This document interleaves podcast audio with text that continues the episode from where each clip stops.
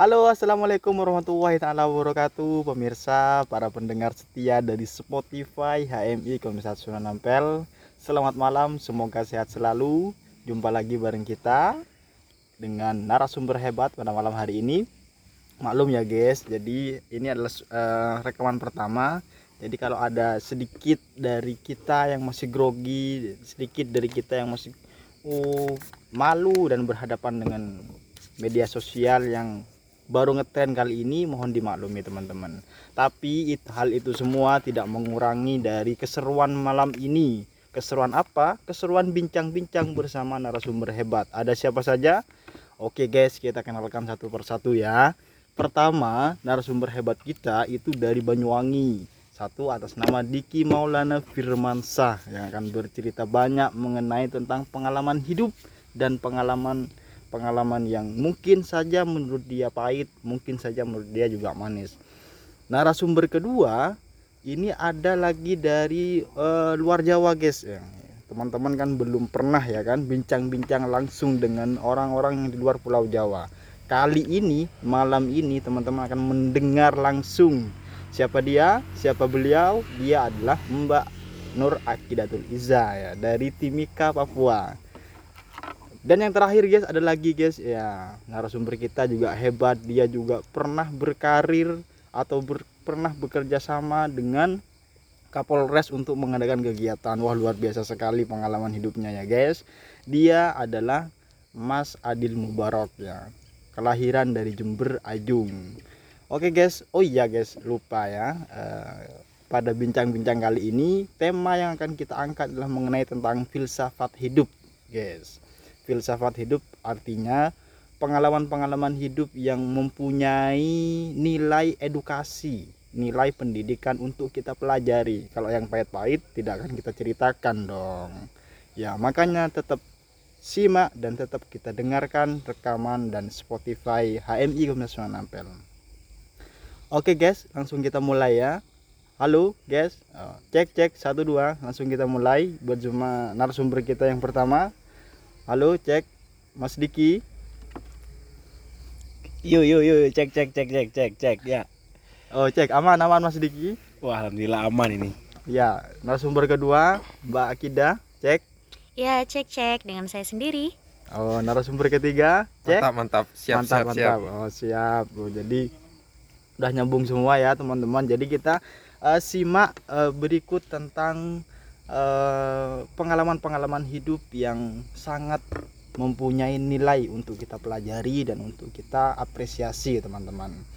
Jadi sistemnya sekarang adalah e, mulai dari saya, saya perkenalan diri dulu ya teman-teman, teman-teman nggak ada yang tanya ini salahnya. Nama saya Ahmad Makmun sebagai moderator dari Spotify pada malam hari ini. Sistemnya nanti kita atau saya membuat atau menanyakan sebuah pertanyaan yang penting untuk kita diskusikan mulai dari narasumber satu, narasumber dua, dan narasumber tiga. Dan mereka bertiga nanti akan menjawab pertanyaan-pertanyaan tersebut dengan detail teman-teman. Maka teman-teman jangan sampai skip rekaman ini agar teman-teman bisa mempelajari pelajaran hidup yang paling berharga bagi mereka. Terutama nih buat mahasiswa-mahasiswa yang sekarang masih menginjak dunia mahasiswa, baru menginjak dunia mahasiswa itu. Oke teman-teman, saya akan memulai pertanyaan kepada narasumber pertama yaitu Mas Diki Maulana. Oke. Pertanyaan pertama. Apa yang paling kamu sukai dan hal apa yang bernilai yang sudah kamu lakukan dengan itu? Saya ulang ya Mas Diki ya. Apa yang paling kamu sukai dan hal apa yang sudah kamu lakukan untuk mencapai apa yang kamu sukai itu? Jadi ya langkah pertama yang saya ambil. Jadi kita akan membahas pembicaraan awalnya kan kita ingin membahas tentang filsafat hidup gitu kan. Hmm. dapat saya simpulkan bahwasanya filsafat dari kata makna Yunani filos dan sophos cinta kebijaksanaan seperti itu kan. Cuman untuk sampai saat ini mungkin dari pribadi saya ada beberapa memang yang perlu saya lakukan yang di mana saya itu gak mau hidup saya itu terlalu terpaku sama hal-hal yang membuat saya itu agak kurang inilah kurang membuat diri ini kurang sumringah seperti bahasanya seperti itu. Cuman yang saya ingin lakukan untuk sampai sampai saat ini yang pasti yang pertama itu membahagiakan orang tua. Aduh luar biasa ya. siap siap cuman ada beberapa yang nggak mungkin lah kita sebutkan secara detail tentang pembahasan kita malam hari ini. Cuman perihal pembahasan dari orang tua ini tadi awal mulanya mungkin singkat cerita ya kita saya ingin bercerita sedikit tentang perjalanan hidup saya yang di mana dari awal hidup saya mungkin dari SD-nya tentunya ya. Hmm. awal dari SD sempat mengenyam pendidikan di SDN 2 Sepanjang Glenmore. Setelahnya langsung naik ke tingkatan SMP itu agak sedikit dengan paksaan orang tua akan tetapi orang tua saya itu bahagia gitu meskipun saya merasakan diri ini tersiksa ataupun kurang nyaman men- Kurang mendapat nyaman ya. menapaki kehidupan seperti itu kan Hmm. tapi setidaknya membuat orang tua saya itu bisa bangga sedikit Bisa bangga. ya. Hmm. Jadi memang hal yang paling disukai dan hal yang sudah dilakukan untuk mencapai itu adalah salah satunya adalah menuruti permintaan orang tua. Meskipun kadang kita itu tersiksa secara batin dan tersiksa secara pikiran. Uh, luar biasa Mas Diki ini. Dilanjut Mas. Terus ada beberapa memang yang belum sempat saya ini kabulkan permintaan dari orang tua. Terkait itu mungkin ini bahasan pribadi saya gitu kan. Tapi untuk mencapai semua hal itu pasti sudah agak sedikit terfikirkan. Gimana saya harus mencapai, bagaimana gimana caranya saya harus membawakan orang tua, gimana caranya saya berbakti kepada orang tua. Insya Allah semua sudah terfikirkan gitu untuk perihal pembahasan yang selanjutnya itu kan agak ini kan ketika kita berbicara filsafat mungkin yang familiar terdengar sama teman-teman ini mungkin terkait tentang percinta-cintaan gitu kan Hmm.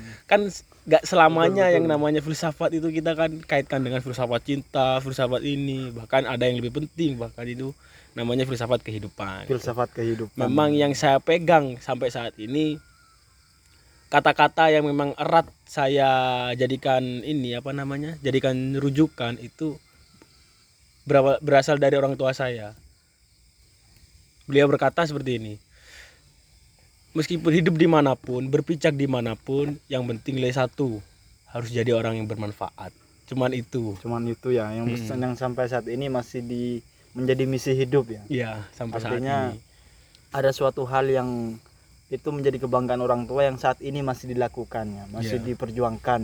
Oh, siap.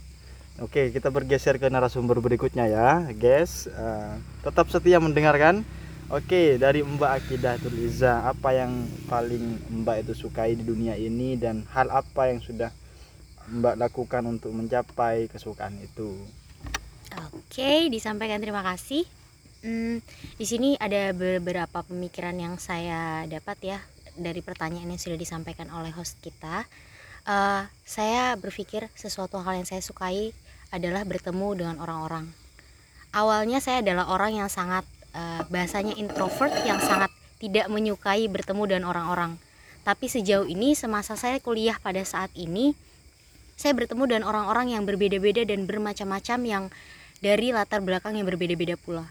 Dan di situ membuat saya eh, menjadi ini juga menjadi sesuatu yang nantinya merujuk pada perubahan hidup saya ke depannya. Jadi mendengar dan bertemu orang-orang yang dari latar belakang yang berbeda itu adalah bagian pelajaran buat saya. Ketika saya mendengar tentang perjalanan hidup mereka, ber- mendengar mereka curhat tentang kehidupan mereka, itu menjadikan salah satu saya menjadi salah satu rujukan saya untuk menentukan kehidupan saya ke depannya. Dan itu menjadi kesenangan saya sejauh ini.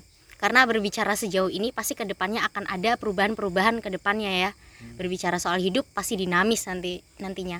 Entah eh, nanti kesukaan saya ke depan adalah ketika saya sudah bekerja atau apa pun itu. Tapi untuk sejauh ini adalah ketika bertemu dan orang-orang dan punya kedekatan relasi yang kuat bersama orang-orang tersebut. Oh, berarti Mbak Akidah dulunya introvert ya? Iya sangat. Saya dulu orangnya sangat introvert karena eh, bisa dibilang saya punya sedikit banget teman. Kalau orang kan sekarang berpikirnya semakin dewasa semakin sedikit pertemanannya. Tapi saya merasa hal itu kebalikan dari diri saya. Saya dulu semasa sekolah teman-teman saya sedikit. Tapi sejauh ini sehingga saya kuliah saya merasa relasi saya lebih luas gitu. Saya punya teman di berbagai daerah. Eh, ada yang dari Jember asli sini meskipun saya berasal dari Timika Papua. Saya punya teman yang asli dari Malang Surabaya bahkan Bandung bahkan sampai Lampung hampir di seluruh pulau itu ada teman yang saya kenal gitu Nah, itu menjadi kesenangan saya pribadi karena mengetahui dari latar belakang misal dari orang Jember. Aku mengetahui bahwasannya Jember adalah uh, kota pendalungan yang itu adalah kota campuran dari beberapa daerah gitu ya. Nah, di situ saya mengetahui uh, perbedaan-perbedaan tersebut dan menjadi pengetahuan tambahan untuk diri saya sendiri gitu dan kalau berbandingannya dengan sekarang oh maaf maaf maksudnya perbandingan saya dengan yang kemarin uh, yang dulu saya adalah seorang yang introvert kehidupannya hanyalah berpikir soal sendiri sendiri sendiri terus. Ya itu sangat disayangkan sekali ya. Masa itu terlewatkan begitu saja dengan seorang diri.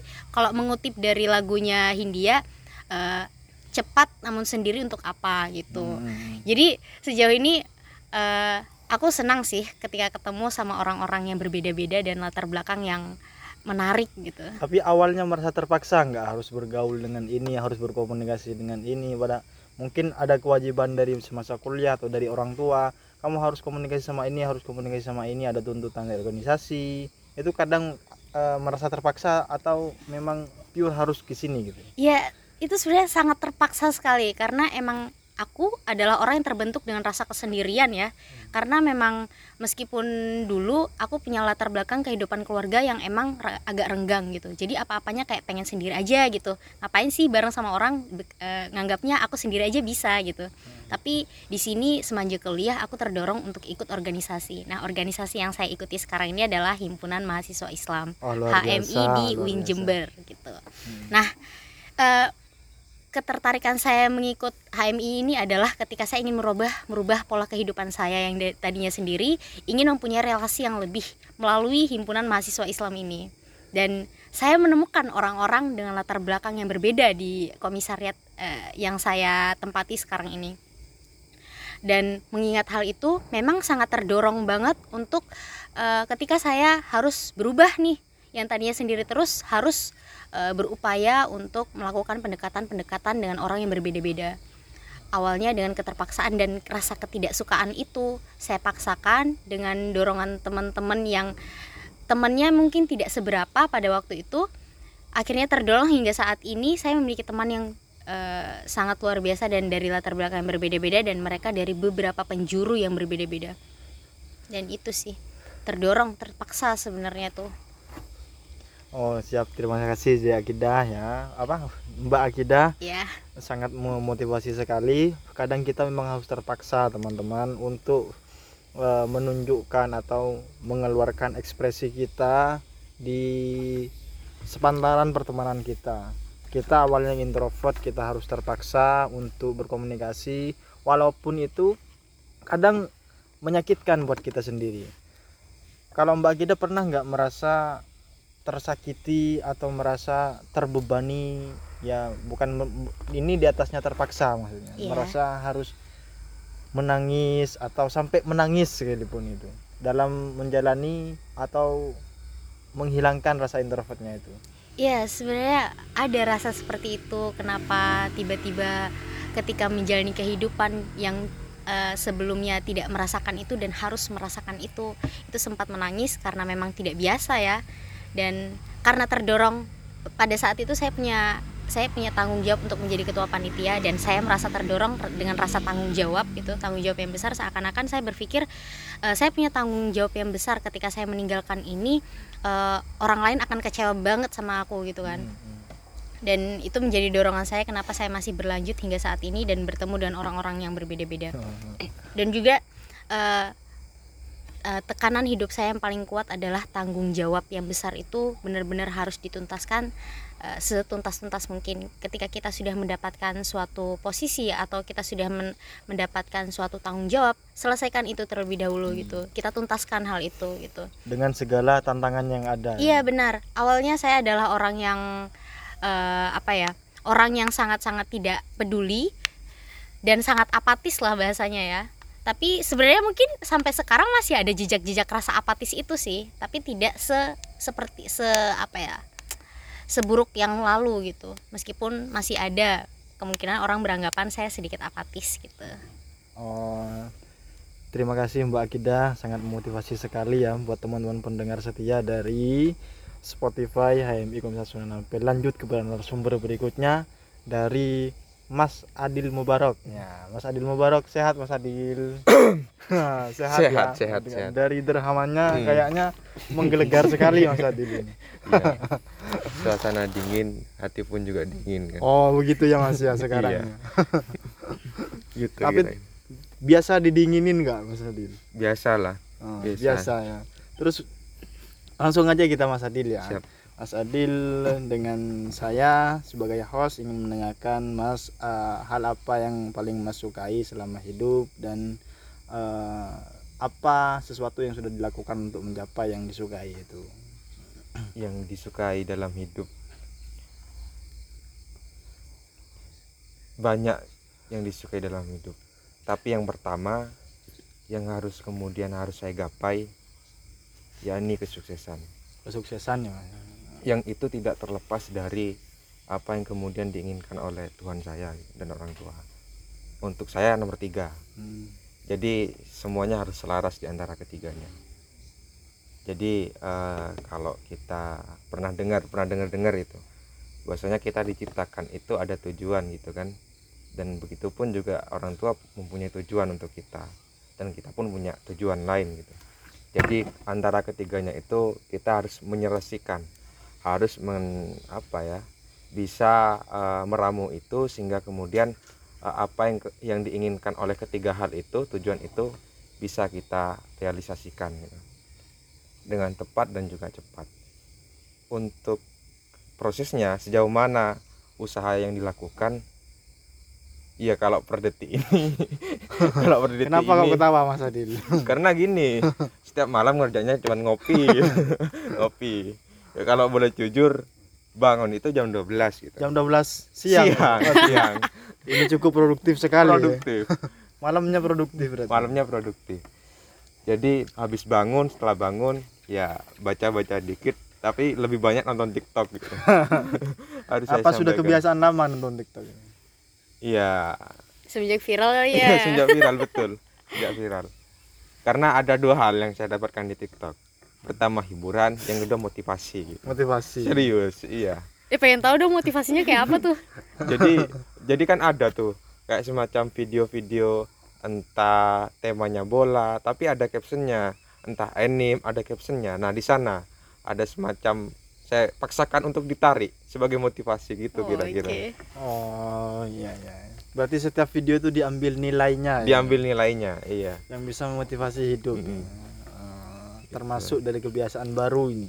iya iya setelah itu ya inilah malamnya ngopi sama teman-teman ya dari sana pembelajaran masuk gitu Dari ngopi itu. dari ngopi sih Dari dari ngopi. ngopi dari ngopi Ngopinya pakai kopi asli apa? Kadang ini kan ada kan mahasiswa ngopi tapi pesannya Joshua. Es. Ini kan Itu. enggak Es sesuai sama susu aturan kan. ya kan? persoalan teknis kalau itu soalnya tergantung dompet kan tergantung soalnya kan dompet. bicara soal ngopi itu bukan soal bicara soal kopi aja ngopi Hmm. kan bisa aja ngobrol pintar gitu kan ya iya banyak banyak model lah kiranya ya lanjut Mas Adil. nah itu nah di lain sisi juga jujur eh, rasa kesadaran untuk mencapai tujuan itu baru-baru ini mas baru-baru ini mas. Karena sebelum itu masih ini masih buram kalau bahasanya Mbak Kida itu masih buram. Nggak tahu harus melangkah ke mana. Tapi alhamdulillah mungkin berkat eh, sentuhan-sentuhan Tuhan saya ini eh, semacam tergerakkan tercerahkan dan seterusnya lah pada intinya. Hingga itulah ditata pola hidup. Nah sekarang ini ada bedanya. Kalau dulu itu pulang jam 2 tidur habis subuh Tidur habis subuh. habis subuh kalau sekarang enggak pulang jam 12 malam habis itu belajar gitu Belajar. Iya, Kalau lah. sebelumnya ngapain Mas sampai subuh itu? ya enggak ada pacapa kalau bahasanya Madura itu Baca apa tuh baca. baca apa pacapa itu yang ngomong-ngomong enggak jelas gitu Oh. ngelantur ngelantur Lantur. Mm-mm. itulah nah itu dari sana apa yang contoh nih eh, kebetulan sekarang punya bukan sekarang sih dari dulu punya tujuan ingin punya usaha gitu karena orang tua menurunkan semacam prinsip. Insting bisnis gitu. iya itu gini kutipannya begini kawan-kawan. Jadi jangan sampai eh, kalian itu ke anak-anaknya termasuk saya punya tujuan menjadi pegawai tapi harus punya pegawai. Nah dari sana muncullah semangat-semangat untuk menjadi menjadi seorang ya, pemimpin yang bisa mengendalikan dan seterusnya itu dipelajari yang kebetulan sekarang bisnis ya bisnis yang dibaca gitu entah dari skala lokal regional hingga internasional itulah Berarti kebiasaan sekarang bertambah ya Mas. alhamdulillah bertambah Bertambah baik maksudnya. bertambah baik Bertambah baik. apalagi sejak kenal Mbak Akidah gitu kan Gimana gitu prosesnya kenal? Bisa-bisanya. iya ada semacam support gitu Nah, semangat Apa hal yang kemudian menyupport dari Mbak Akida sendiri itu? pertama kalau mungkin teman-teman ngiranya gombal ya tapi ini nyata gitu. Kalau bahasanya Al-Quran itu kebenaran yang nyata. Hmm. nah ini kebenaran yang nyata juga bagi saya. Ngelihat senyumnya itu dan juga semangatnya dan latar belakangnya uh itu yang kemudian saya laki-laki saya harus lebih semangat gitu. Latar belakang keluarga, apa latar belakang pendidikan atau gimana? semuanya semuanya Semuanya ya? iya Semua latar belakang dari Mbak Akida ternyata memotivasi. motivasi Memotivasi. kebetulan Adil. juga dikuatkan barusan dengan ceritanya kan Oh dikuatkan. Sebenarnya dari Mas Adil pun aku ada sedikit motivasi sih buat Ah. pandangan ke hidup ke depan. Dia kan sering nanya-nanya nih ya soal kau pandangan ke depan lu mau ngapain sih? Nah, dari pertanyaan ini tiba-tiba otakku langsung berpikir wah kayaknya emang aku harus menata nih ke depan aku harus berbuat apa gitu. Ketika Ah. timbul pertanyaan seperti itu, tergeraklah kepikiranku untuk menata hal itu gitu loh. Hmm. Semisal pertanyaan hal seperti itu tidak dilontarkan oleh teman dekat atau orang di sekitar kita itu seakan-akan menjadi hal yang sepele dan bahkan ki- tidak kita pikirkan. Jadi kalau aku eh, boleh berpesan pada podcast kali ini eh, jangan menganggap enteng soal impian ke depan gitu loh. Kita harus punya eh, langkah-langkah ke depan yang harus kita tentukan. Kita punya tujuan di eh, ujung 10 langkah. Kita masih ada di satu langkah. Nah, kalau kita masih ada di satu langkah ini, pandangan kita ke 10 ini masih sangat buram. Jadi kita harus eh, bergerak dan menata itu dengan langkah-langkah berikutnya. Semakin dekat kita langkahnya, semakin jelaslah eh, tujuan di langkah ke 10 ini gitu loh kataku. Oh berarti berarti betul kata yang disampaikan oleh Mario Teguh itu begini. Bermimpilah bermimpilah kalian semua wahai para pemuda, mumpung mimpi itu masih gratis. gitu. Yes, betul.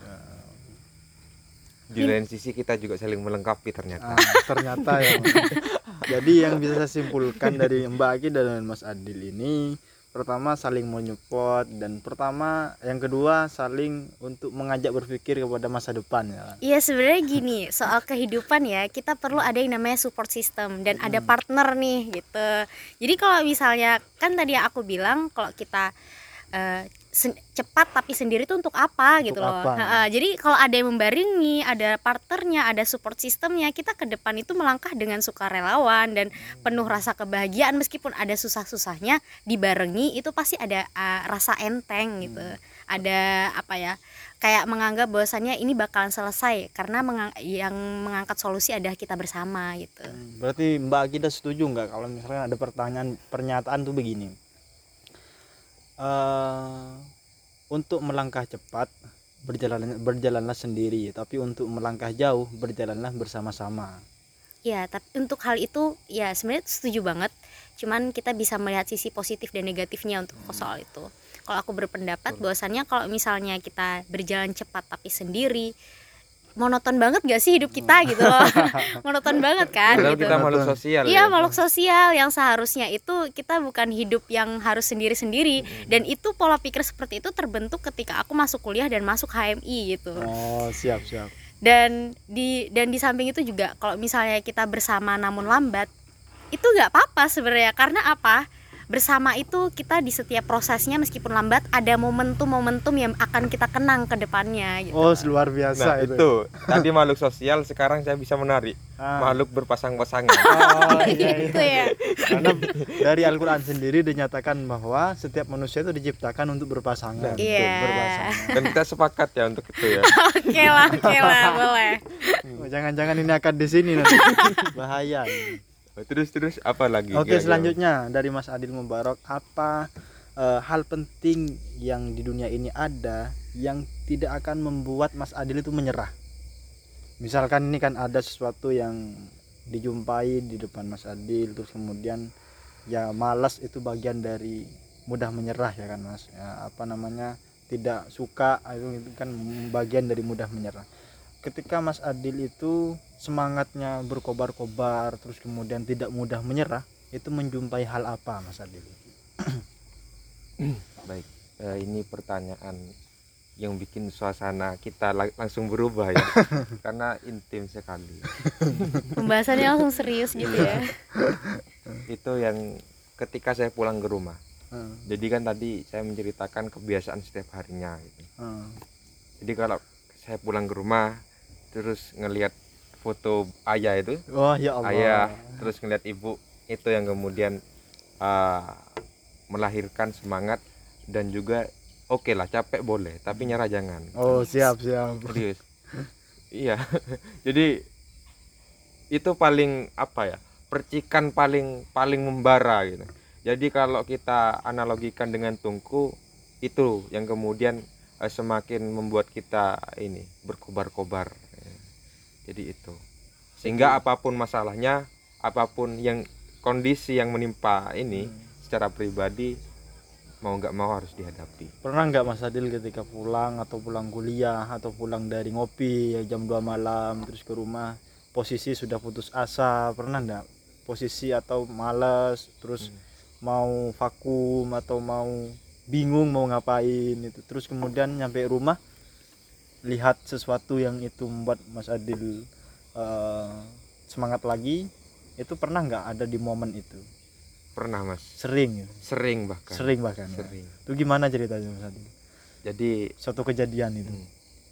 ceritanya itu kalau boleh cerita gini perasaan itu datang mungkin eh, 4 sampai lima bulan yang lalu Hmm.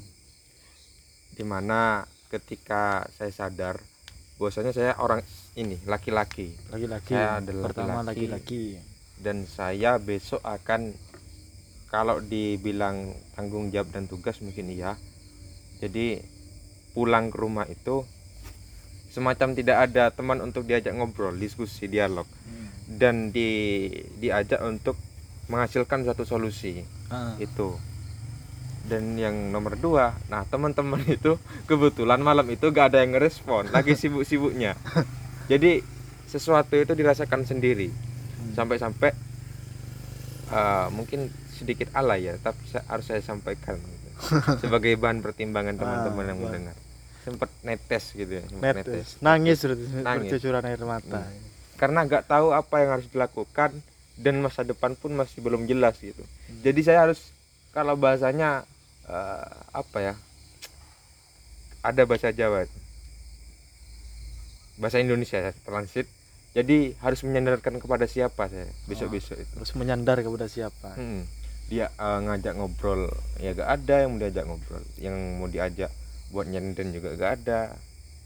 Ya itu. Apalagi lebih-lebih berbicara masa depan nanti. Masa depan lagi-lagi masa depan menjadi masa tantangan depan. paling berat dalam hidup. Nah nap- tapi itu terjawab terjawab. Terjawab oleh satu jawaban yang itu menusuk hmm. dan membekas. Membekas. Menusuk dan membekas. Gimana? Jadi bukan pernyataan putus dari cewek yang John Ah, membekas tapi iya. pernyataan ini membekas. Dan itu datangnya dari ibu. Hmm, gimana? Yang mengatakan bolehlah eh, kita tidak tahu ke depannya ini akan seperti apa. Kita tidak tahu apa yang menjamin kita. Tapi hal satu hal yang harus kamu ketahui dan kamu yakini bahwa Tuhan itu terus men- menyertai kita asalkan kita eh, menjalankan syariatnya ya pada intinya ya menjadi inilah muslim yang sejati Hmm. begitu kita akan disokong oleh Hmm. eh, berbagai hal macam gitu intinya semesta ini pasti mendukung kita ketika Iya. kita memperjuangkan kebaikan iya betul betul, betul. kalau dari Mbak Akidah sendiri nih eh, hal penting apa yang ketika membuat Mbak Akidah itu tidak mudah menyerah gitu. Artinya seperti yang saya sampaikan ke Mas Adil tadi ketika Mbak Akidah pulang dalam keadaan pasti manusia itu mengalami masa-masa jenuh atau masa-masa titik paling ada di posisi paling bawah kayak kita tuh Iya. stres dan lain sebagainya terus Mbak Akidah eh, merasa hal apa yang membuat Mbak Kida itu terbangkit lagi motivasinya kemudian tidak mudah menyerah gitu Ya, oke.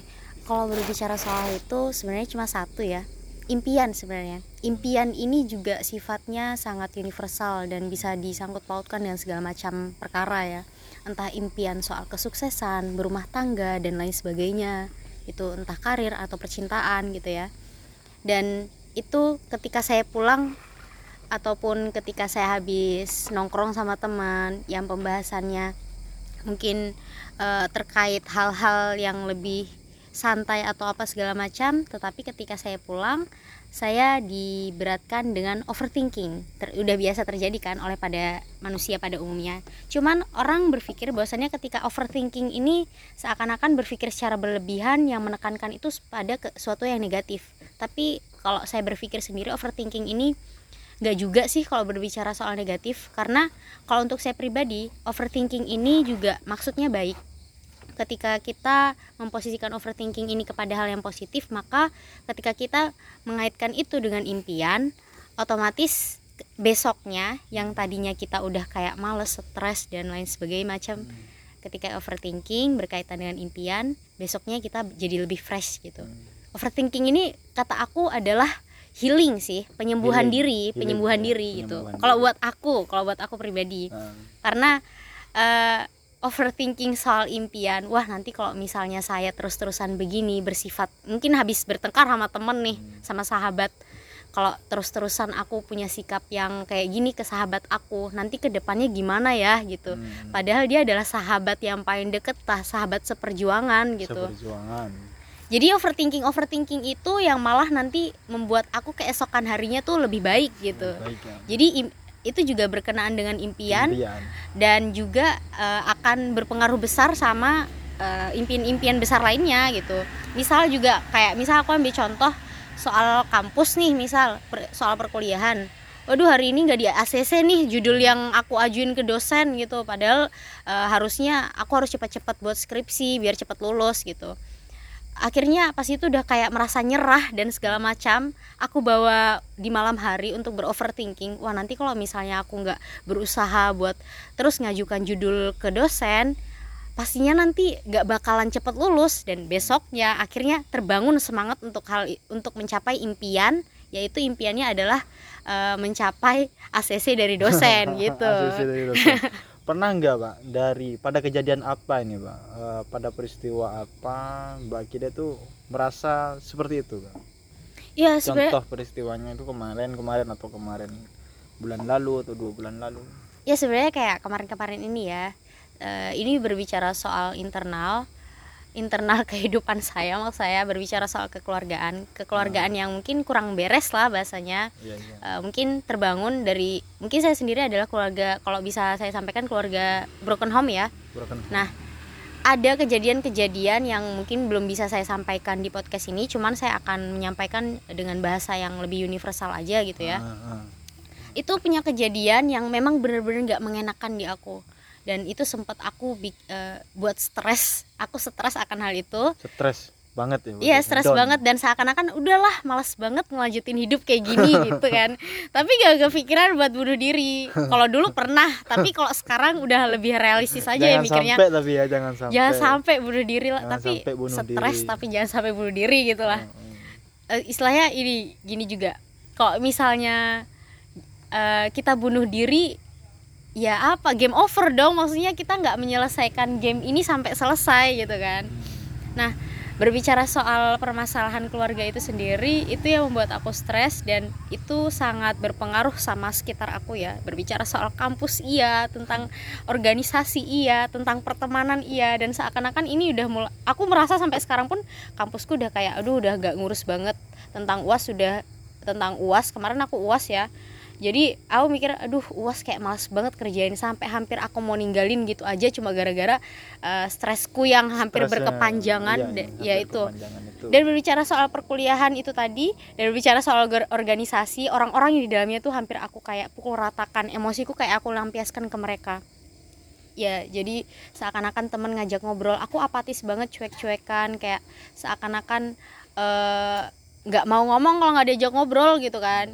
Dan juga kalau diajak teman masih yang kayak ogah-ogahan. Biasa mah kayak ya yuk meluncur dah otw kadang gitu kan balesnya tapi gara-gara kasus eh apa namanya kejadian kayak gini tuh bener-bener yang ngebuat aku stres juga sih. Dan akhirnya setiap malam aku bawa overthinking. Nah itu tadi kan overthinking itu nggak harus kayak kita berpikir negatif. Berpikir. Harusnya overthinking ini diporsikan pada sesuatu yang positif gitu. Ketika kita mempo- memporsikan overthinking ini pada sesuatu yang positif itu akan berkenaan dengan impian kita.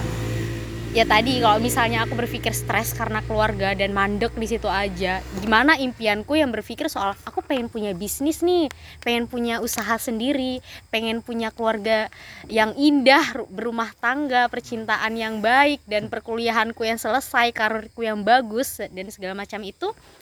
Ketika aku mentok di sini dan nggak aku bawa overthinking dan itu nggak aku pikirkan pasti ya udah mentok di situ aja. Aku bersyukur eh, setiap malam aku selalu berpikir soal itu.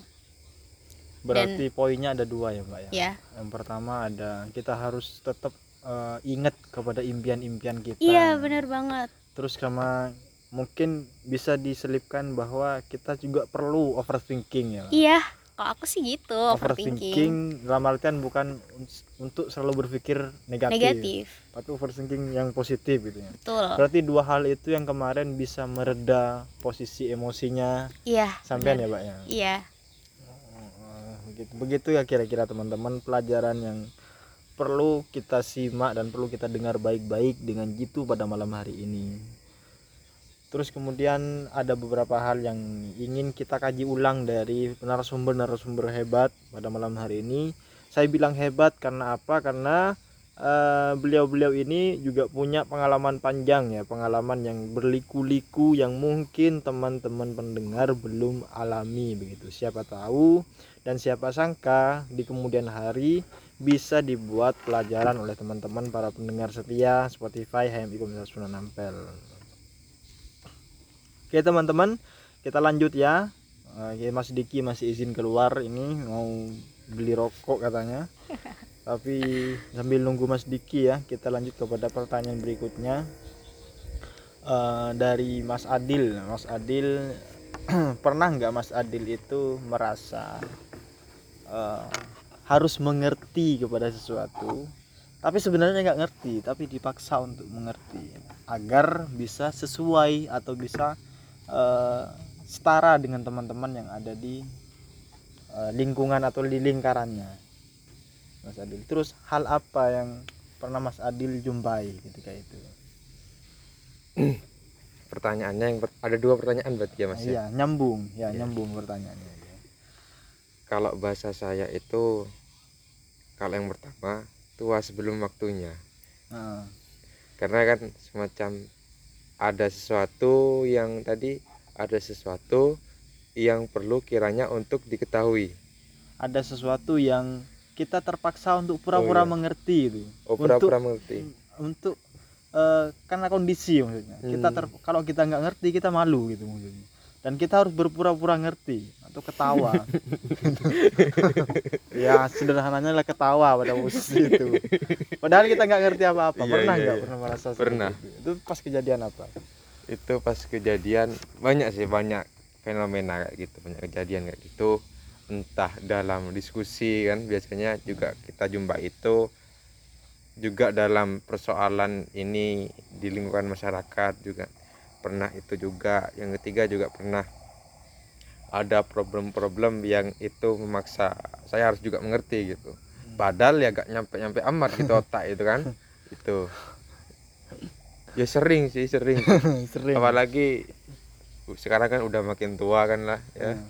udah makin tua udah umur ya sekian lah umurnya Hmm. 23an ke atas tapi cocok buat nikah lah kan ya. Oh, cocok, Wan. 30 itu maksimal Wan. terus yang kedua tadi ya yang kedua hal apa yang dilaku apa kejadian apa oh pas kejadian contoh kejadian ketika saya harus ini harus mengerti saya ini kalau nggak ngerti saya malu saya atau teman saya nanti yang malu kalau saya nggak ngerti apa pas musyawarah antar ormek ormek Hmm. atau ada lagi rapat atau gimana jadi itu pernah satu, satu contoh pernah ini mempresentasikan mengenai konsep Hmm. nah jadi sebelumnya itu malamnya itu kita lagi rembukan nih apa yang kemudian harus kita sampaikan kita rancang nih sedemikian rupa dari yang paling dasar hingga spesifik nah tapi ketika kemudian jadi kan dulu saya ini grogi mas Hmm.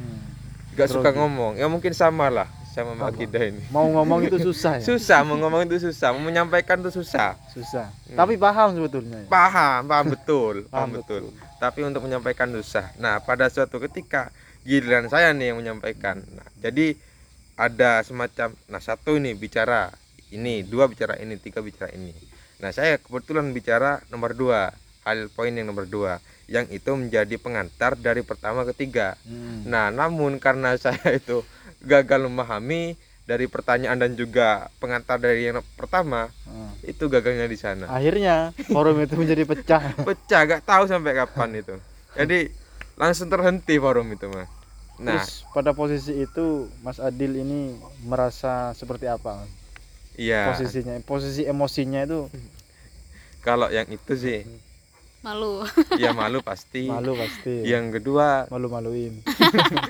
yang kedua sedikit sedikit ini sedikit bangga catatannya begini karena saya berani bertindak gitu Hmm.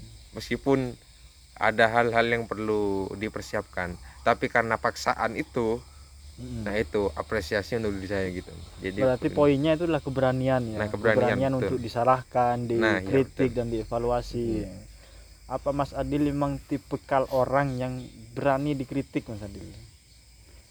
bisa dibilang seperti itu Misal nih contoh pada suatu saat Mas Adil dikasih tanggung jawab eh, di posisi tertentu yang itu berkaitan dengan eh, publik ya, Hmm. masyarakat. Ketika Mas Adil melakukan sebuah kebijakan, pengeluaran lain-lain, terus kemudian itu ada kritikan dari masyarakat atau kritikan dari publik, Mas Adil suka nggak hal-hal yang seperti itu?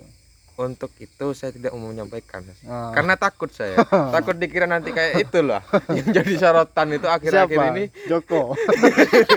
jadi kan dia mengatakan saya siap untuk kemudian di demo dan seterusnya namun nyatanya apa kan gitu nah Ah. takutnya Aduh. gitu nah artinya saya ingin memposisikan diri natural lah sebagaimana kalau semisal jadi sosok sentral ya ya sesuai nantilah jadi kritikan ya perlu begitu jadi Ah. Kritikan kita perlu. jadi saya tidak menawarkan diri ataupun menyatakan bahwa saya siap enggak kayak gitu Berarti memang punya prinsip begitu demikian ya. iya Terus kalau dari Mbak Kidah itu eh, seperti yang disampaikan Mas Adil tadi, eh, seperti yang disampaikan pertanyaannya ke Mas Adil, eh, apa hal yang membuat Mbak Akidah itu apa namanya kadang terpaksa harus paham, terpaksa harus benar atau terpaksa harus melangkah. Walaupun itu kita sebenarnya nggak paham itu mau ke mana.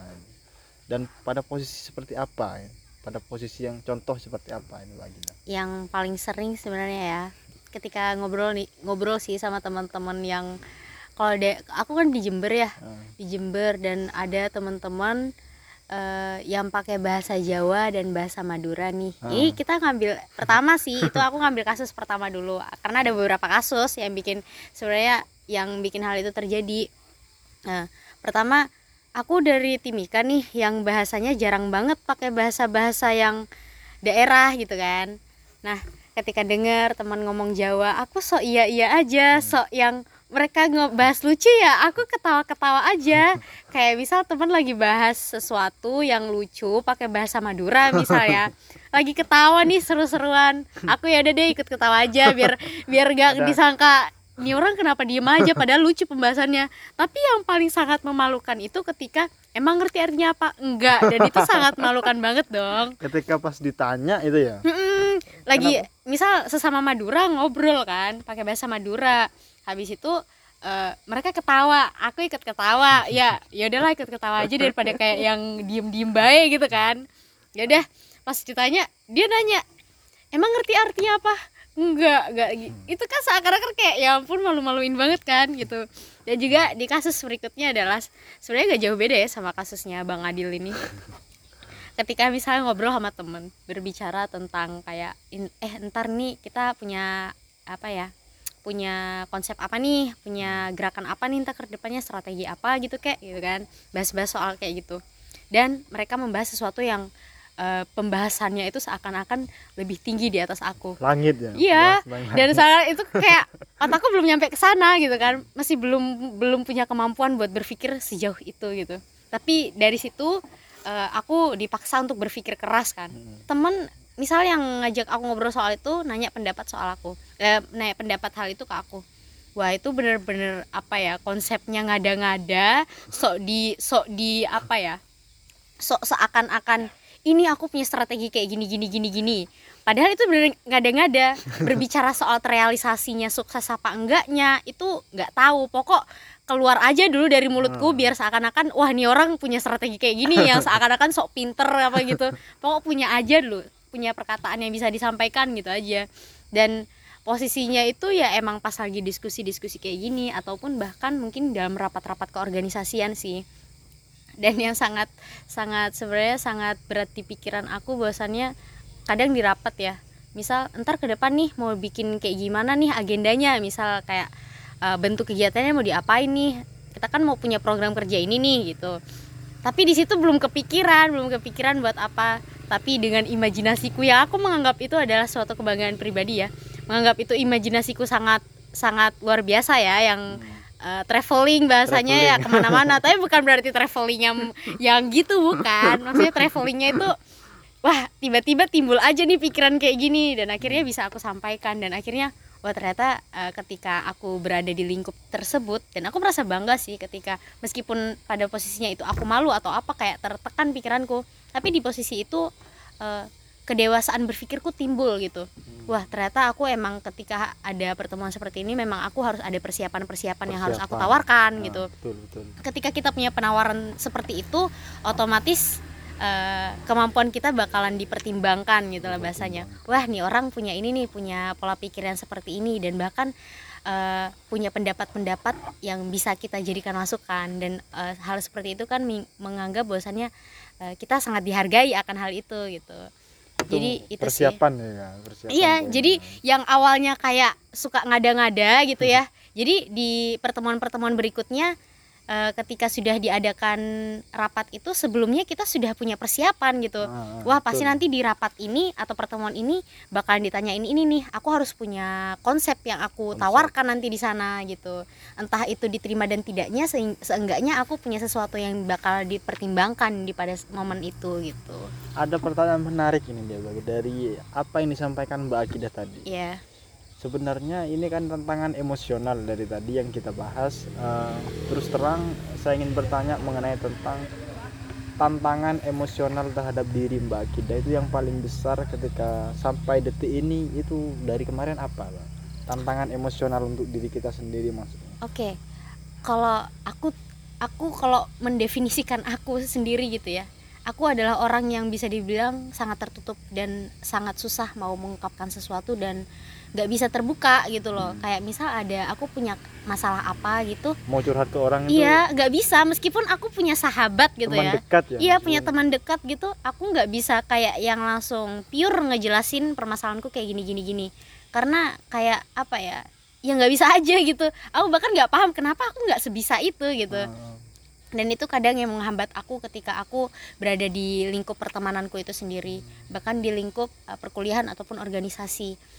Eh, penghambatan-penghambatan itu seharusnya memang harus aku benahi ya. Hmm. Eh, meskipun aku nggak bisa terlalu terbuka seenggaknya aku bisa mengontrol emosionalku. Nah yang sangat sulit adalah ketika mengontrol emosionalku. Dan sejauh ini bener-bener ya aku eh, ketika aku masuk ke HMI emosionalku itu terbangun. Dalam artian begini eh, aku punya permasalahan dengan orang ini hari ini. Hmm. tapi keesokan harinya aku bisa baik-baik saja dalam artian aku bisa menyapa dia dengan baik. Ketika aku masuk HMI karena di HMI aku diajarkan untuk eh, bersikap profesional gitu. Profesional. Iya benar profesional. Eh, karena kita harus memposisikan diri mempo- memposisikan emosional eh, ya yang sesuai gitu loh. Jadi kayak kasus-kasus seperti itu eh, jangan jangan langsung dipukul rata kita punya permasalahan dengan ini sampai organisasi kena sampai perkuliahan kena. Itu kan sangat menghambat sekali ya untuk berproses gitu sebenarnya. Kedewasaan berpikir juga. Saya sejauh ini eh, kedewasaan berpikir sama emosional itu masih sering susah untuk aku kendaliin sih. Dan tapi berusaha untuk selalu dipelajari. Iya untuk berusaha. Dan sejak dan sepanjang ini ketika aku menemukan kasus-kasus seperti ini aku belajar dari hal itu. Ketika aku terulang lagi kasus seperti ini harusnya aku sudah siap untuk besoknya aku baik-baik saja gitu. Itu keseringan ya ya keseringan dan akhirnya aku terlatih dan alhamdulillah dalam artian eh, biasa kan kalau orang orang emosional sebenarnya tuh kayak yang dibuat ke, berkepanjangan gitu kan. Nah di AMI aku belajar Iya, untuk sudah pada kan- saat itu aja Nah, gitu. kebanyakan kan orang itu habis artinya tantangan emosionalnya yang paling berat bagi dirinya itu kan? Mm-mm. Kemudian kebentur sama orang ini memilih untuk pergi gitu. Iya, memilih gitu. untuk menghindar gitu, maksudnya. Iya benar benar. Tapi Jadi- selama ini Mbak Gidah mm, eh, kuat menahan itu ya? Kuat dan itu be- bener-bener aku belajar di HMI beneran. Karena melihat dari dinamika dinamika di HMI gitu ya. Dan itu bener-bener membuat kedewasaan berpikir meskipun aku nggak terlalu dewasa sebenarnya ya kalau aku memikir sebenarnya semakin kita menganggap diri kita dewasa ketika kita tahu bosannya kita tahu bosannya kita tuh kurang tahu gitu loh kurang tahu ya. Nah, pada saat itu aku langsung berpikir ya udahlah mungkin ini proses pendewasaan aku juga gitu di organisasi ketika kita berorganisasi hal yang paling utama adalah pendewasaan diri Pendewasaan ketika diri. kita sudah dewasa akan hal itu eh, untuk ke depannya ketika kita sudah masuk ke jenjang kehidupan berikutnya Yang kalau nyata sekarang kan ya. organisasi nih ke depan berbicara soal pekerjaan karir kita menghadapi hal itu. Ha, benar kita eh, eh, dibenturkan dengan kasus-kasus yang ada di dunia pekerjaan masyarakat kita bisa mengatur itu kita bisa mengontrol hal itu gitu Oh, luar biasa sekali. Kalau Mas Adil ini tantangan emosional yang terberat dalam hidup sampai detik ini ketika berada pada posisi apa Mas Adil? Tantangan emosional Kalau Mbak Agida sendiri ketika harus eh, bersikap profesional dan pelajaran profesional itu diraih di HMI. Dan itu berat menjalaninya tapi Mbak Agida berusaha untuk selalu ingat, selalu profesional. karena ya itu aku kan butuh perubahan nih Nah, butuh gitu perubahan dan tidak kebanyakan orang kan memilih menghindar Mas Adil ketika dibenturkan dengan situasi yang menjadi tantangan terberat emosionalnya itu kabur gitu. Kalau Mas Adil sendiri tantangan emosionalnya itu yang paling berat itu apa Mas Adil? yang paling berat itu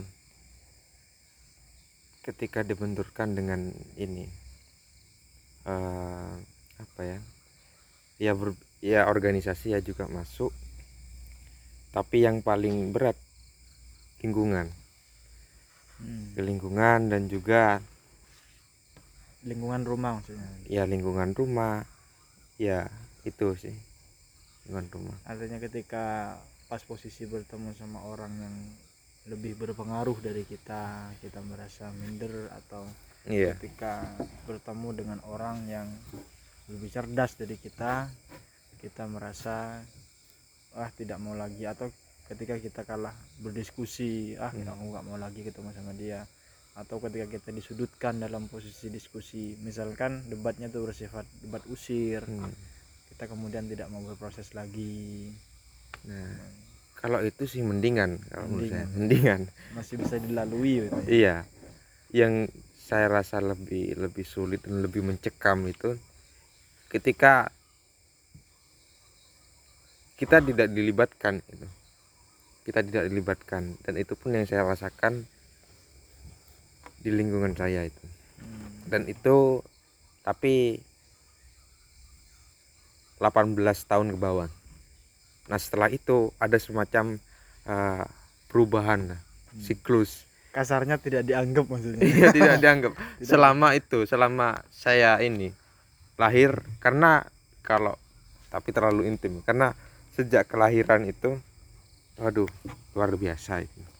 Bukan cuman saya saya kira. Nah terus kemudian eh, lambat laun sampai umur 18 tahun itu masih ada itu. Jadi tekanan-tekanan itu problem-problem itu benturan-benturan itu masih terasa. Malah semakin mencuat gitu. iya. Nah, tapi nggak tahu kenapa eh, ada semacam jawaban-jawaban. Dan itu pun jawaban itu satu tahun saya dapatkan. Jawaban yang berupa apa nih Mas Adi? solusi. Mungkin bisa nanti takutnya ini dianggap sesat gitu. Iya karena dulu saya punya anggapan saya ini berdialog dengan Tuhan. Oh, serius sumpah. Ngeri dong iya berdialog dengan Tuhan. mungkin karena karena udah mungkin ini juga masuk berarti Mas kepada Adil termasuk tipikal orang yang suka merenung ya? iya introvert kalau bahasanya merenung bagi- maksudnya merenung. Iya. Iya. Hmm. merenung juga introvert dan seterusnya. Mungkin juga ada kaitannya dengan kecer- kecerdasan spiritual itu ya yang rendah. Yang rendah. Dan kecerdasan emosional yang waktu itu diuji. Yang waktu itu diuji betul-betul diuji. Sehingga kemudian saya lebih suka keluar. Melanglang buana lah bahasanya. Sehingga agak suka di jadi teman yang bisa teman bisa saudara yang seakrab seperti ini jujur gak ada. Gak ada. Makanya kecenderungannya suka keluar. Dan di luar saya mendapatkan itu semua. Oh seperti yang disampaikan berkat HMI juga ya salah satunya berkat HMI dari Lampung sampai ke timur dari barat sampai ke timur dari selatan sampai utara. Itu yang ya ini Iya kadang mas. Eh, situasi, situasi paling berat ketika memang kita itu tidak dianggap keberadaannya. Padahal eh, kita itu sama dari ekonomi sama dari eh, strata sosial juga sama. Dia bukan anaknya konglomerat bukan anaknya Pak Iya. Kades dan lain sebagainya. Tapi kelompok kita kelompok kelompok kita itu sering menganggap eh, ini enggak ada apa-apanya begitu ya kan? Betul biasanya kalau dalam te- teori komunikasi itu disebabkan karena memang orang ini biasanya pendiam jarang Ya, bisa. berkomunikasi bisa. jarang marah sekali juga jarang marah buat jarang usul gitu jarang Hmm. usul. Nah terakhir ini dari kedua narasumber keren kita ya. Mas Diki masih belum datang-datang juga ini. Eh, sudah hampir satu jam podcast kita. Teman-teman yang mendengarkan keseruan pada malam hari ini kita lanjut untuk fase terakhir teman-teman yang bisa kita pelajari. Oke kita kaji ya sama kita dengar sama-sama ya teman-teman. Eh, ketika eh, Mbak dan Mas ini melihat sebuah kondisi yang itu membutuhkan seseorang untuk memperbaikinya hati kita itu terpancing atau terpancing untuk membantu ikut ikut terjun untuk memperbaiki atau masih cari teman? Gitu maksudnya ngerti kan maksud saya? Mm. iya iya. Ketika melihat suatu kondisi yang itu perlu perbaikan perlu perbaikan itu hati kita atau emosional mbak dan mas ini bagaimana? Gitu. Ketika melihat suatu kejadian atau suatu hal yang hal semuanya yang perlu kita, yang perlu harusnya ada perbaikan jadi siapa dulu nih? Nah, dari mbak Akida dulu coba. Oke, kalau aku menemu kasus, menemukan kasus seperti itu yang bahwasannya eh, butuh ada seseorang yang menjadi bagian dari perubahan gitu ya. Sebenarnya saya sangat bahagia ketika saya mengambil peran itu.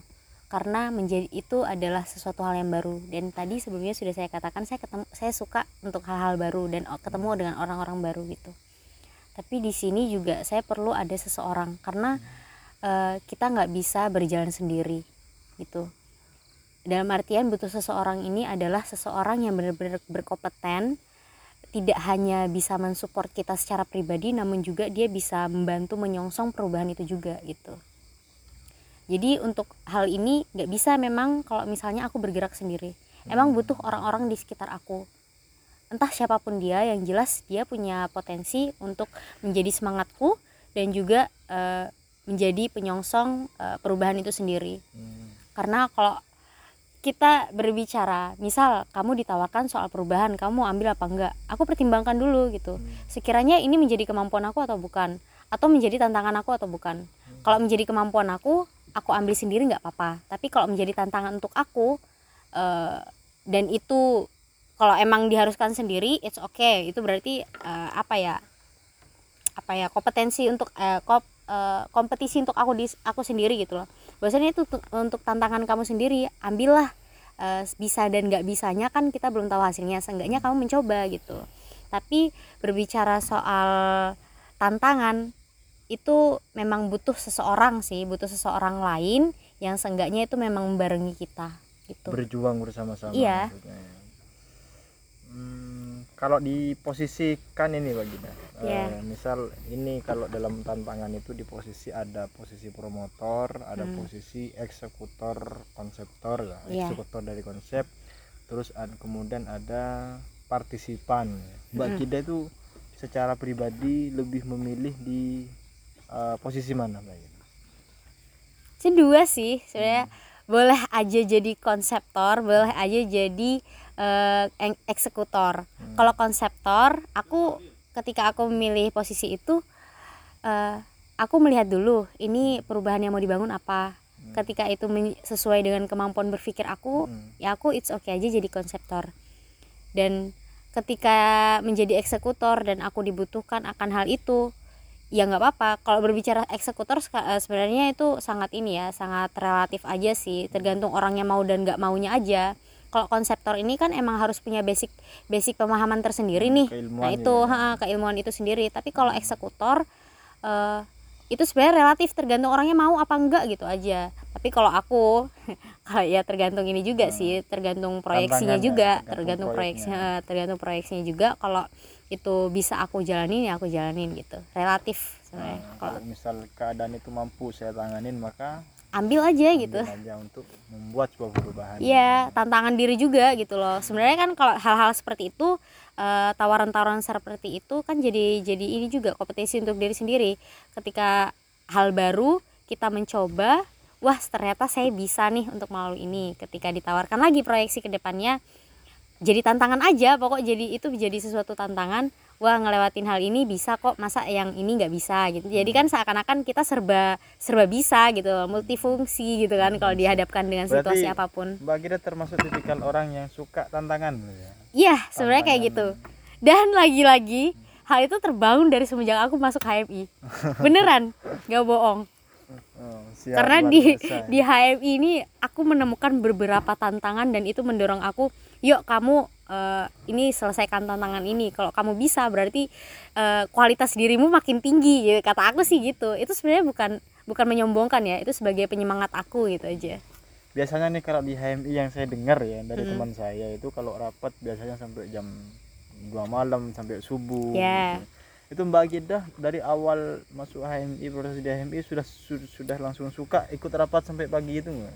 sebenarnya gini aku nggak apa-apa rapat sampai pagi yang penting itu substansial Hmm. nah kalau berbicara rapat itu sebagai pembentukan karakter itu aku nggak aku menerima itu dalam artian mungkin eh, kalau yang nggak mengerti hal itu ya mungkin beranggapan ngapain sih rapat malam-malam Hmm. tapi ketika aku menjajaki itu memahami itu bahwasannya itu adalah pendewasaan diri dan eh, gimana kita bisa menjadi dewasa akan posisi itu gitu karena di rapat-rapat itu semenjak aku masuk HMI dan mengikuti rapat-rapatnya adalah eh, banyak yang kita tidak ketahui soal dinamika rapat atau eh, apa yang harus kita pahami soal rapat-rapat karena di rapat itu ada yang namanya eh, pembahasan krusial dan itu gimana menemukan solusi, me- menjawab pertanyaan dan juga eh, bentuk evaluasi-evaluasi gitu kan.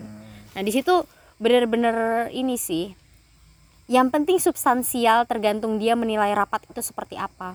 Tapi memang dirasa di satu sisi rapat ini sudah saya tahu, udah paham lah jalannya kayak gimana gitu. Emang terkadang ada rasa jenuh. Orang bakalan jenuh kalau Iya, misalnya betul, dihadapkan dihadapkan yang gitu-gitu aja Yang gitu. ya, yang Harus ada per- kalau misalnya rapatnya ada perubahan, pembahasan yang pembahasan yang lebih urgent gitu. Urgent. dan memang membutuhkan pembahasan yang lebih lama dan Hmm. harus harus inilah harus tuntas gitu. Dan tuntas itu kan nggak bisa sesingkat itu kan. Nah itu nggak apa-apa sebenarnya. Tapi kalau aku pernah jenuh pernah gitu.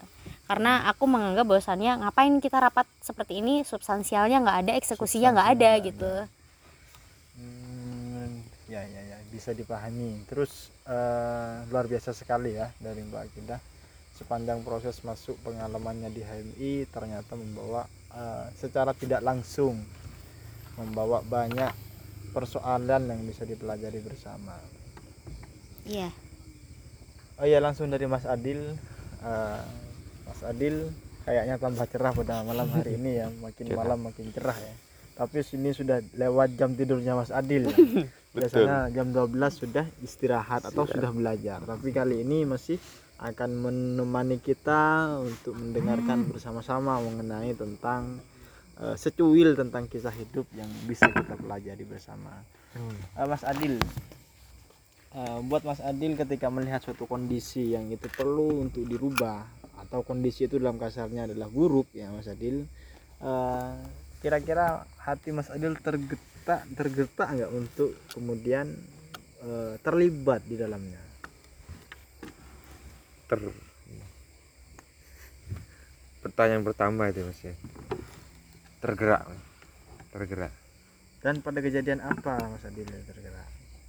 Ah contohlah anggaplah kita ah, mendapati situasi yang yang itu tidak sesuai dengan apa yang kemudian dituju mas artinya ada semacam suasana yang harus itu tercipta ataupun tujuan yang harus dicapai. Tapi karena gara-gara ada semacam ah, entah itu problem miss komunikasi ataupun seterusnya yang itu uh, mengantarkan kepada suatu hal yang sifatnya mandek tergerak saya tergerak. Entah dalam ruang lingkup organisasi uh, lingkungan keumatan. Keumatan kebangsaan. Ataupun secara pribadi. Hmm. itu kira-kira. Artinya tergerakkan. Terus pada kejadian kan eh, sebagian orang ini begini mas. Ketika melihat eh, sesuatu yang perlu dirubah dalam lingkungan kita orang itu memilih untuk apatis tidak peduli. Ya udah gitu gitu aja begitu. Misalkan kayak kita sebagai mahasiswa melihat kondisi kampus yang secara manajemen kurang baik terus kita ya udah ah, kayak merasa nggak pengen tahu ya, nggak mau tahu. Terus kalau Mas Adil sendiri langkah yang dilakukan ketika melihat hal-hal yang sifatnya hampir sama begitu itu bagaimana Mas Adil? pertama ini diamati. Diamati dipelajari dan dikonsultasikan. Dikonsultasikan kepada yang telah berpengalaman. Artinya ada semacam eh, kita tidak bisa memaksakan diri diri sendiri untuk bisa mengatasi itu. Karena sejauh yang pernah saya alami saya pernah mencoba itu tapi hanya satu satu kali yang berhasil dalam hidup.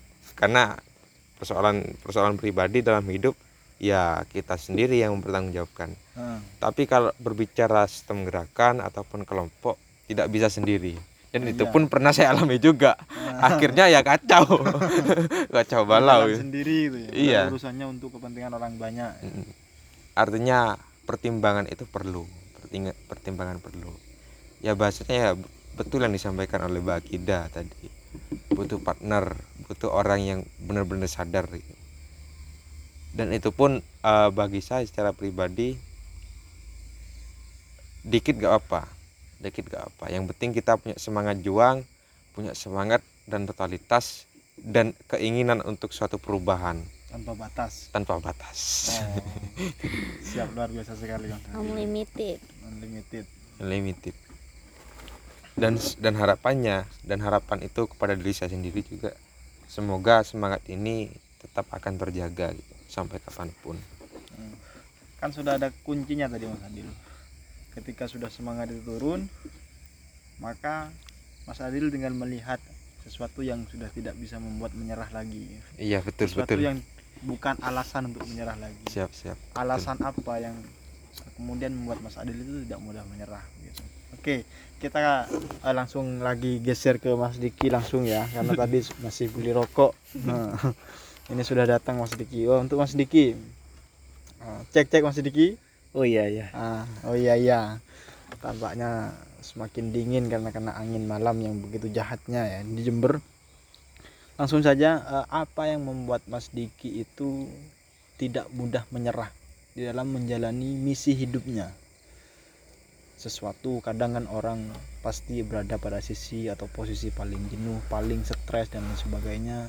Kalau dari Mas Adil ketika melihat foto bapaknya, kalau dari Mbak Gida iya iya iya. ketika eh, bisa mengingat impiannya terus kemudian bisa overthinking yang positif baru dia bisa kembalikan emosionalnya. Begitu Mas Diki. Ki- kalau dari Mas Diki sendiri yang membuat eh, tidak mudah menyerah dalam hidup itu apa Mas Diki? Nah seperti ini aja. Hmm. yang membuat kita atau saya ini tidak mencerah sampai per detik ini gitu kan. Pasti karena pembahasan saya pas awal mulanya itu kan ini apa namanya menyangkut pautkan atau pembahasan tentang motivasi saya terutama dari orang tua. Orang tua. Yang pertama itu. Terus di lain sisi juga pasti ada yang namanya teman. Teman ya. jadi entah itu dari segi moral semangat Hmm. atau dari segi finansial ataupun yang lain-lain itu semua udah termasuk ini. Jadi memang yang saya priori- prioritaskan untuk sampai saat ini itu emang teman gitu. Nah, teman jadi soalnya kita itu mempunyai banyak teman gitu kan.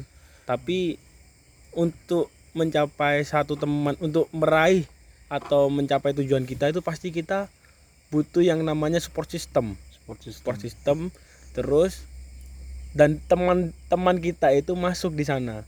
Yang, yang- selalu mendukung. Iya selalu mendukung. Apalagi kita menemukan teman yang alur pemikiran ataupun wataknya itu hampir sama Sefrekuensi, atau sefrekuensi. seperti itu. Jadi memang yang menyokong saya hingga sampai saat ini itu hingga sampai saya mau ini mau itu mau ini emang teman sih. Untuk sampai saat ini. Cuman dalam tanda kata lain nggak ada ini. Ada juga di sisi lain orang tua juga. Orang tua yang selalu mengingatkan. Pada contoh kejadian apa Mas Diki pernah eh, pada posisi stres atau jenuh kemudian bertemu dengan dikasih nasihat oleh orang tua atau oleh teman? Itu pada posisi pada peristiwa apa Mas Diki? Misal kayak inilah dalam keseharian saya ataupun dalam watak dan ini saya itu mungkin awalnya dulu ya pertama kali saya itu menapaki dunia perkuliahan itu masih si- situasinya itu emosional selalu apa-apa ketika kita ketika saya nggak itu sesuai ya? Nggak sesuai. Maksudnya kita itu nggak sesuai apa yang diharapkan dengan orang lain. Ah, meskipun orang lain itu mengharapkan kita yang seperti ini tapi kita saya itu masih belum ini ah, masih belum bisa menyesuaikan. Belum lagi posisi saya waktu itu ini apa pendendam pemarah gitu. Pemarah ya. Jadi untuk mengontrol yang namanya emosi itu kan perlu adanya dorongan-dorongan entah itu nasihat-nasihat atau support system itu yang tadi. Jadi kadang ses- sesuatu itu sebenarnya biasa tapi saya menyikapinya itu agak terlalu berlebihan agak seperti itu. terlalu berlebihan karena dan peran iya karena memang itu latar belakang mungkin ya. latar belakang emang muncul dari diri saya dahulu gitu. Jadi apa-apa harus disikapi dengan rasa marah disikapi dengan emosi gitu tak peduli. Mm, nggak peduli orang lain. Sampai bahkan semua disangkut pautkan kalau nggak terima berantem. Ini berantem semua berantem terus. Jadi emosi itu secara tidak ini terbangun lama-lama sama temen itu. Ketika ada temen yang menasehati gitu kan. Harusnya seperti ini seperti ini. Ini kan sebenarnya perihal yang namanya apa? Perihal simple gitu. Nggak terlalu sederhana. sulit cuman saya menyikapinya dengan emosi. Dengan emosi. Mm-mm. Jadi sehingga hingga sehingga sampai itu ketimpangan gitu dengan teman-teman yang lain akhirnya teman-teman yang lain milih menjauh ataupun nggak mau berteman lagi. Nggak mau berteman Mm-mm. lagi. Itulah efeknya ini. Efeknya dari kelakuan saya yang dahulu seperti itu. Kalau menurut Mas Diki tantangan emosional ya, tantangan artinya tantangan emosional diri kita selama kita kuliah berorganisasi itu apa Mas? Misal kayak saya harus terpaksa harus senyum, terpaksa harus eh, gembira di kala posisi berkumpul, padahal tekanan ada atau kita dipaksa untuk berkomunikasi dengan ini padahal sebenarnya kita nggak suka Oh maksudnya iya iya. pernah nggak ada di posisi seperti itu dan ketika posisi seperti itu apa yang dilakukan Mas Diki? Nah, kalau yang saya lakukan ketika itu ya, ketika di posisi seperti itu, pastikan kita ini kan sudah melalui yang namanya lika-liku perjuangan hidup. Perjalanan hidup ya. iya, perjalanan hidup. Dan kita kan nggak mungkin semua dari perjalanan hidup kita itu selaras atau sama gitu kan. Pasti mempunyai jalan perjalanan hidup masing-masing, beda-beda. Cuman ketika saya menyikapi hal-hal seperti itu, mungkin yang pertama saya, saya lakukan adalah diam. Diam. Diam pasti. Nggak berkata apa-apa ya. Iya, karena saya berusaha ini, berusaha berpikir jernih. Hmm. yang pertama terus saya berpikir "Bi- gimana sih caranya menyikapi hal itu gitu Hmm. sehingga ketika itu sudah gak dicapai pasti emosional itu tumbuh, di Tumbuh. situ Hmm. dan saya juga berusaha untuk meredam itu gitu loh Meredam. bahkan di dalam hati itu berpeki kata-kata kotor gitu kadang Tapi mau dikeluarkan bukan posisinya. posisinya gitu Hmm. jadi se- seolah-olah kita udah kalau udah emosi tuh ya udah lost control udah Hmm. langsung udah keluar kata-kata kotor gitu itu hal yang paling ini hal yang paling buruk saya lakukan gitu sehingga itu sebenarnya ini kan cuman permasalahan sepele gitu Sepele. sepele tapi saya menyikapinya nggak nggak biasa ya Nggak biasa. Mm-mm. Kayak emang kadang orang yang memang punya latar belakang seperti itu. cuman yang saya ambil ketika saat itu saya harus diam pertama Hmm. Harus diam memikirkan gimana cara menyikapinya habis itu berusaha untuk ini menjernihkan pikiran Hmm. pastikan udah terhasut sama jiwa-jiwa emosi tuh kan Hmm. udah jiwa emosi habis itu otak itu udah agak karuan isinya sudah Berarti pernah pada posisi itu terpaksa ya. Mm-mm. Terpaksa harus artinya harus nyaman, terpaksa harus berkomunikasi. Iya. jadi hal yang saya lakukan itu diam dulu terus habis itu mikir gimana enaknya menyikapinya seperti apa Hmm. sampai akhirnya gimana caranya saya harus ini meskipun dalam keadaan terpaksa gitu kan Harus legowo ya. iya harus legowo gitu legowo bukan ini tridowo bukan Harus legowo. ya. Lapang dada Itu Mas Diki mulai eh, sadari atau Mas Diki mulai menerapkan hal itu misalnya diam, berpikir kemudian bertindak meskipun terpaksa itu sejak kapan? Kan dari awal-awal Mas Diki memang punya kalau nggak sesuai ya udah Hmm. gitu aja emang kan awalnya temperamen temperamen awalnya itu saya mulai berpikir seperti itu mungkin di akhir semester 3 di akhir semester di akhir tiga semester ya.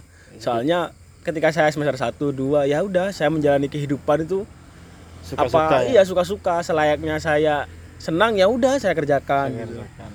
bahkan hari-hari tiada hari tanpa ngegame gitu dulu sampai sekarang kok bisa berubah drastis gitu ya drastis ya nggak main game lagi Kalau- ini Kalau perihal misalkan Mas Diki pada suatu posisi dikasih tanggung jawab gitu ya. Tanggung jawab itu ya meskipun berupa kul- harus selesai kuliah atau di organisasi ada tanggung jawab.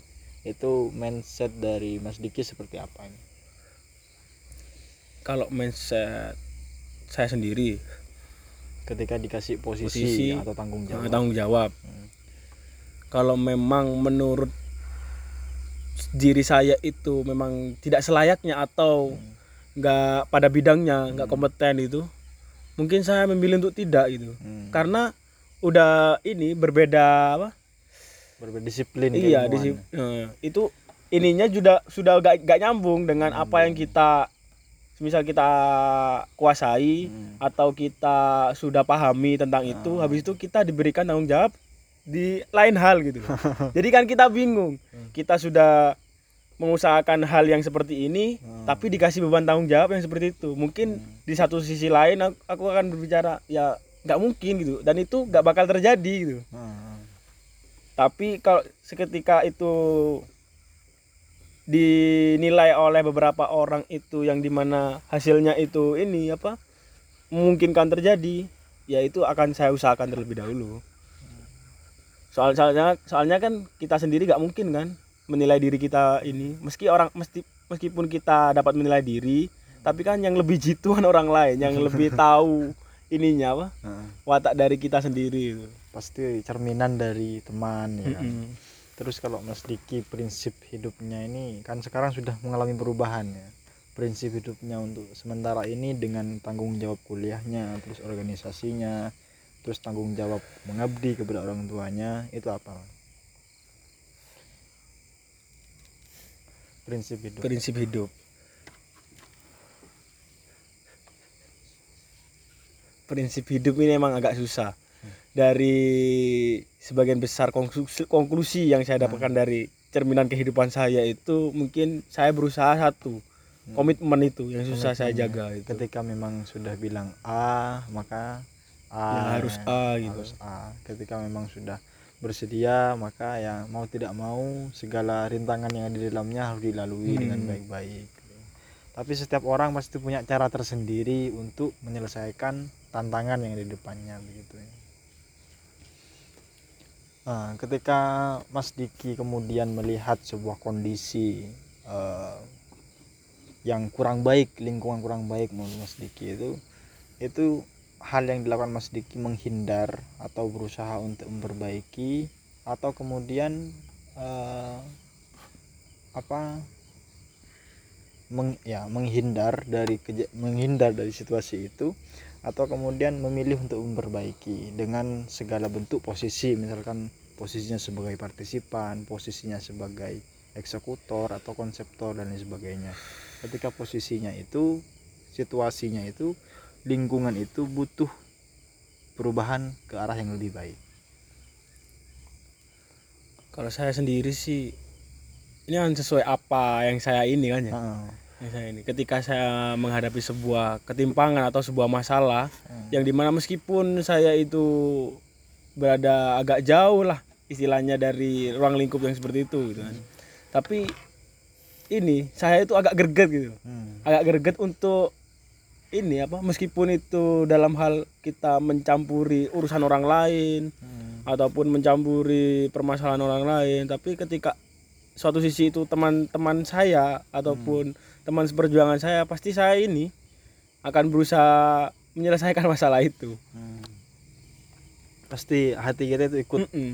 ikut merasakan apa yang Iya. dirasakan oleh pasti agak ada rasa sedikit nggak Oh, terima gitu nggak ketika teman apalagi teman seperjuangan gitu kan betul betul sekali. Pelajaran hidup yang paling berharga adalah eh, pelajaran bagaimana mengatur eh, emosi kita ketika pada situasi tantangan betul-betul diuji untuk menguji entah itu emosi kan banyak macamnya ya mas. Ada kesabaran juga ada rasa marah dan lain sebagainya. Itu diuji dan bagaimana kita itu me- manajemen itu dengan baik gitu, agar tidak menyakiti eh, kawanan kita selingkuhan kita. Misal Betul, Mas Diki betul. kena masalah di suatu lingkungan yang berbeda dengan temannya eh, Mas Diki ini kemudian apa yang dilakukan begitu punya masalah kayak misal di misal kayak diomongi gitu ya. Ah, jadi kalau menurut saya sih hal yang paling saya benci itu ketika ini ketika saya diomongin dari belakang gitu. Ah. Ketika saya melakukan hal yang salah itu mending langsung bi- dibicarakan baik-baik gitu kan. Istilahnya kita gentleman kan ya kita fair-fairan. Fair-fairan. ketika saya sudah melakukan hal salah Hmm. maka ditegur ya gak apa-apa karena ya. itu emang kesalahan saya gitu. Berarti Mas Diki tipikal orang yang memang suka eh, ditegur secara terus terang ya? iya terus terang daripada harus diomongkan dari belakang Nggak gitu. diomongkan di belakang.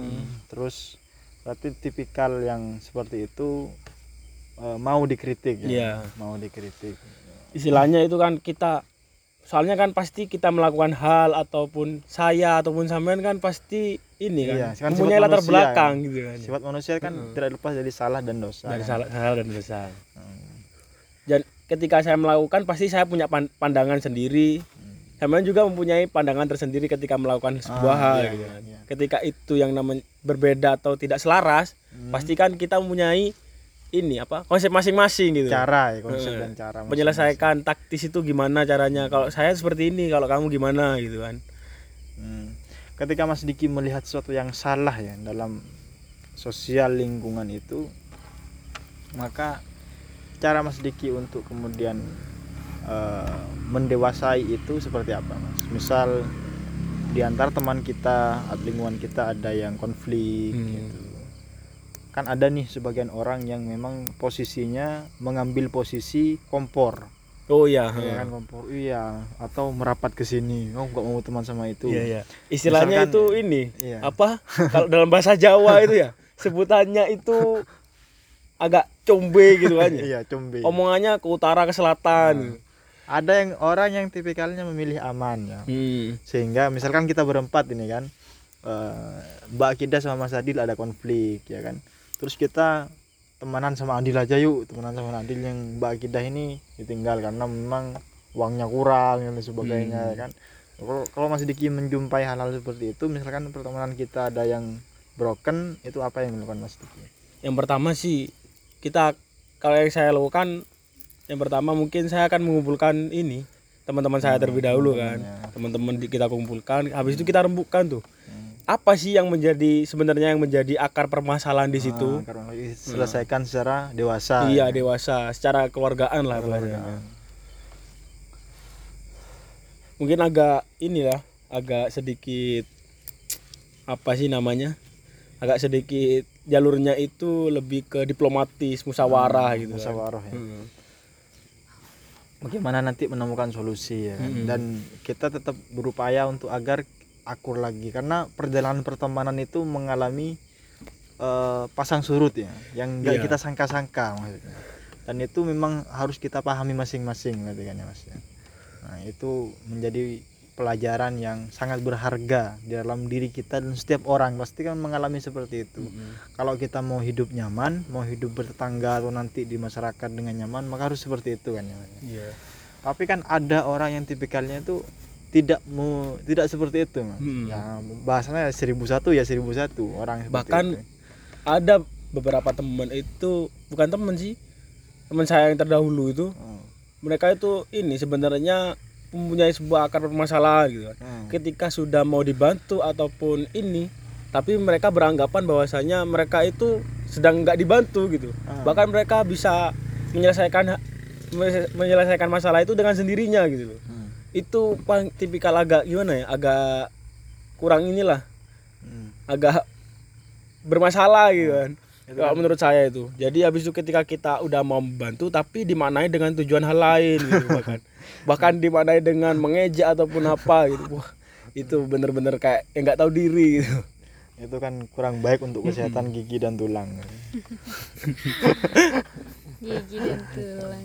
Ya mungkin cukup sampai di sini ya Mas Diki ya mungkin ada pesan atau kesan yang ingin disampaikan kepada para pendengar dari Spotify dari ketiga narasumber hebat ini dari mulai dari Mas Diki monggo dipersilahkan Mas Diki jadi kayak istilahnya closing statement nah, berarti ya ya. kayak istilahnya itu bahasa kerennya closing statement Hmm. bahasa Belandanya bahasa Maduranya eh, penutup Hmm, betul ya.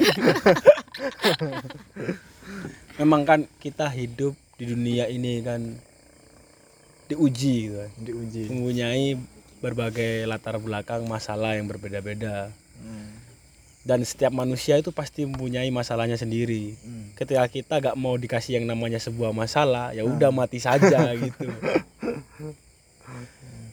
Karena hidup ini memang masalah ya. Bahkan di tiktok kan sering bilang hidup ini keras bos. gitu.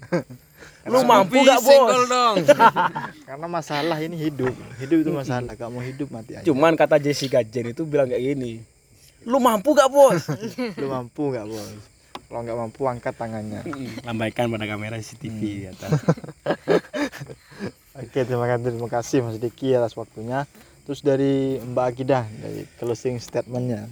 Closing statement berbicara soal kehidupan eh, nikmati proses yang ada ya. Eh, jangan menghindar dari proses tersebut. Jangan lari dari sebuah tanggung jawab. Karena hal-hal seperti itu ketika kita dihadapkan dengan dinamika-dinamika yang ada yang ada dan menghadap kepada kita itu adalah proses pendewasaan gitu. Nah, pendewasaan itu adalah sesuatu komponen yang sangat penting untuk melanjutkan kehidupan berikutnya. Karena berbicara soal kehidupan itu bergerak secara dinamis ya. Ketika kita sudah didewasakan dengan keadaan sebelumnya, kita menghadapi kehidupan yang selanjutnya, itu kita sudah ini sudah bisa memahami situasi tersebut gitu. Dan harapan saya ketika kita sudah diposisikan dengan rasa tanggung jawab, tuntaskan itu. Jangan setengah-setengah. Ketika memang tidak, ya sudah tidak, jangan terjun ke sana. Ketika kita sudah menyemplung, atau bahasa yang mungkin terlanjur nyemplung ya. Ya udah kita Jebur, menyelam Mbak, jebur. kita menyelam sedalam-dalamnya sehingga kita mendapatkan mutiara tersebut gitu. Oh siap Mutiara. Jangan nyelam sambil minum air. Menyelam itu jangan minum air. Kita kembung. Menyelam itu nyari sesuatu yang bisa kita dapatkan. Ikan kayak mutiara kayak apa gitu kan lah karuan jelas gitu loh. Dan ini sesuai dengan latar belakang dari Mbak Akidahnya ini. ya. Apaan coba? Iya kan, Mbak Akidah sudah terbiasa hidup di lautan gitu kan. Enggak Mungkin juga kali, enggak gitu. lah. ya sih, Ya, mungkin itu pesan ya. yang bisa aku sampaikan itu. Ya para pemirsa ya. Terakhir dari Mas Adil pesan dan kesan untuk para pendengar setia kita. Eh, Visi, visi. Enggak, bukan misi kayak misi bukan. Perlu diketahui oleh kawan-kawan sekalian.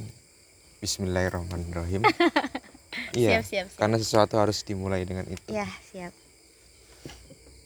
Manusia itu diri kita sendiri itu tidak bisa artinya manusia tidak ada yang mampu untuk mengalahkannya. Hmm. Siapa pun itu, dia mau menarik ataupun mendorong tidak akan ada yang bisa mampu 100%. Artinya apa? Jadilah diri sendiri.